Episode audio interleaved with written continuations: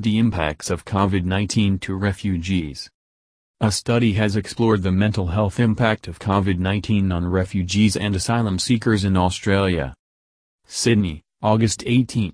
COVID-19 stressors are negatively impacting resettled refugees' mental health. A new study by UNSW Sydney psychologists in partnership with Australian Red Cross, Settlement Services International, SSI, and Phoenix Australia at the University of Melbourne has shown. COVID-related worries including the pandemic reminding refugees of traumatic events in the past were linked to higher levels of PTSD, depression, health anxiety symptoms, and poorer daily functioning. The findings published today in the European Journal of Psychotraumatology suggest refugees may be particularly vulnerable to the adverse effects of the COVID-19 pandemic. To our knowledge, this is one of the first studies anywhere in the world that documents the mental health impact of COVID-19 on refugee communities. Lead author Dr. Belinda Liddell from UNSW Science S School of Psychology said. The researchers say refugees' past experiences may heighten the impact of the COVID-19 pandemic. Refugees are in a really unique situation. We hypothesized refugee communities were particularly vulnerable to the adverse effects of the COVID-19 pandemic on mental health due to traumatic events they have experienced in the past and the challenges of the post-migration environment but no one has studied this in the Australian context, Dr. Liddell said. That is why we set out to look at how common COVID-19 related events and stressors were in refugee communities, and how they related to key mental health and functioning outcomes. Understanding these dynamics could help practitioners and service providers who are responding to the specific needs of refugees during the pandemic. Dr. Liddell added. COVID-19 stress and mental health consequences in June 2020 right when Australia was emerging from its first COVID-19 lockdown the scientists ran a COVID-19 survey for refugees and asylum seekers who are participating in the Refugee Adjustment Study, a large online study of refugee mental health and adjustment. 656 participants completed the survey, providing information about their mental health, post-traumatic stress disorder, PTSD, depression, health anxiety and disability, and COVID-19 experiences. The researchers then explored the relationships between particular COVID-19 stressors and mental health outcomes. For instance, worry about being infected by COVID-19 reported by 66.5% of participants was related to more severe PTSD symptoms and health anxiety symptoms. That is not surprising, given these concerns reflect fear of being harmed or harming others with COVID-19, Dr. Liddell said. Social-related difficulties such as lockdown and isolating at home were linked to increased depression, and fears relating to the future such as concerns about visa application processes were associated with increased disability and health anxiety. This is something resettled refugees may be particularly vulnerable to they already often experience significant isolation and loneliness, which diminishes mental well-being, Dr. Liddell added. Crucially, the strongest predictor of all mental health outcomes was COVID-19, serving as a trauma reminder. Refugees that were reminded by the pandemic of difficult or stressful events in their past reported increased depression, PTSD, health anxiety and disability symptoms. We found the experience of COVID-19 really reminded people of their past difficulties 41.1% reported this stressor, Dr. Liddell said. The researchers say this could be because COVID-19 public health restrictions may share characteristics with refugees' traumatic experiences. For example, a heightened role of government-mandated restrictions, social isolation strategies and quarantine measures that are common during COVID-19 might trigger memories of living in situations of political terror or in immigration detention and problems sourcing basic supplies or accessing services during the COVID-19 lockdown could remind refugees of previous difficulties accessing essential goods during situations of conflict or civil unrest. The researchers reached these findings after accounting for other factors that could affect mental health such as a degree of past trauma exposure and visa insecurity. This means our findings of adverse mental health outcomes were strongly associated with COVID-19 experiences, Dr. Liddell said.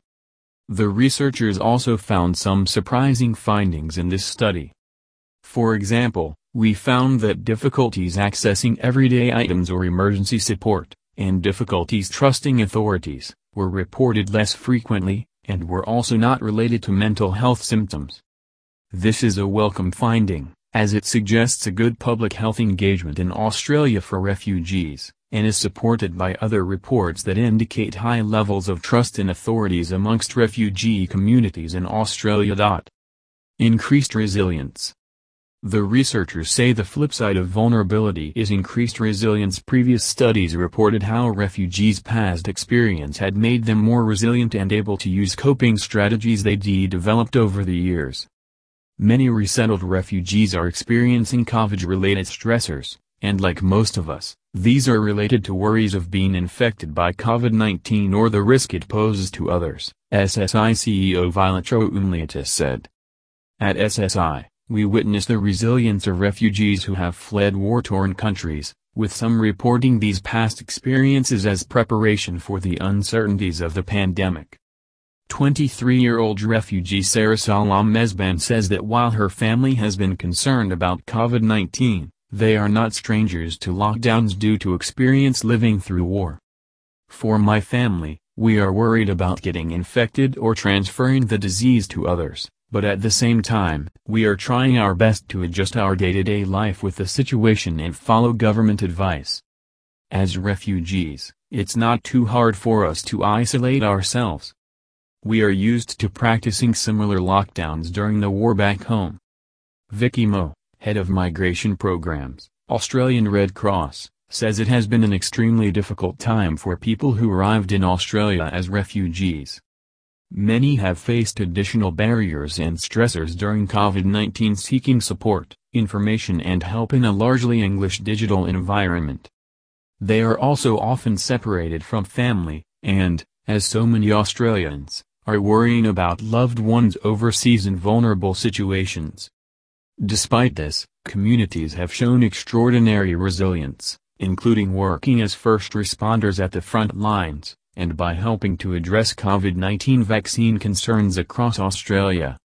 In Tasmania, for example, refugee communities and Australia Red Cross Bicultural Health Program are supporting the health sector to improve their knowledge of barriers experienced by migrants and refugees in getting vaccinated for COVID-19.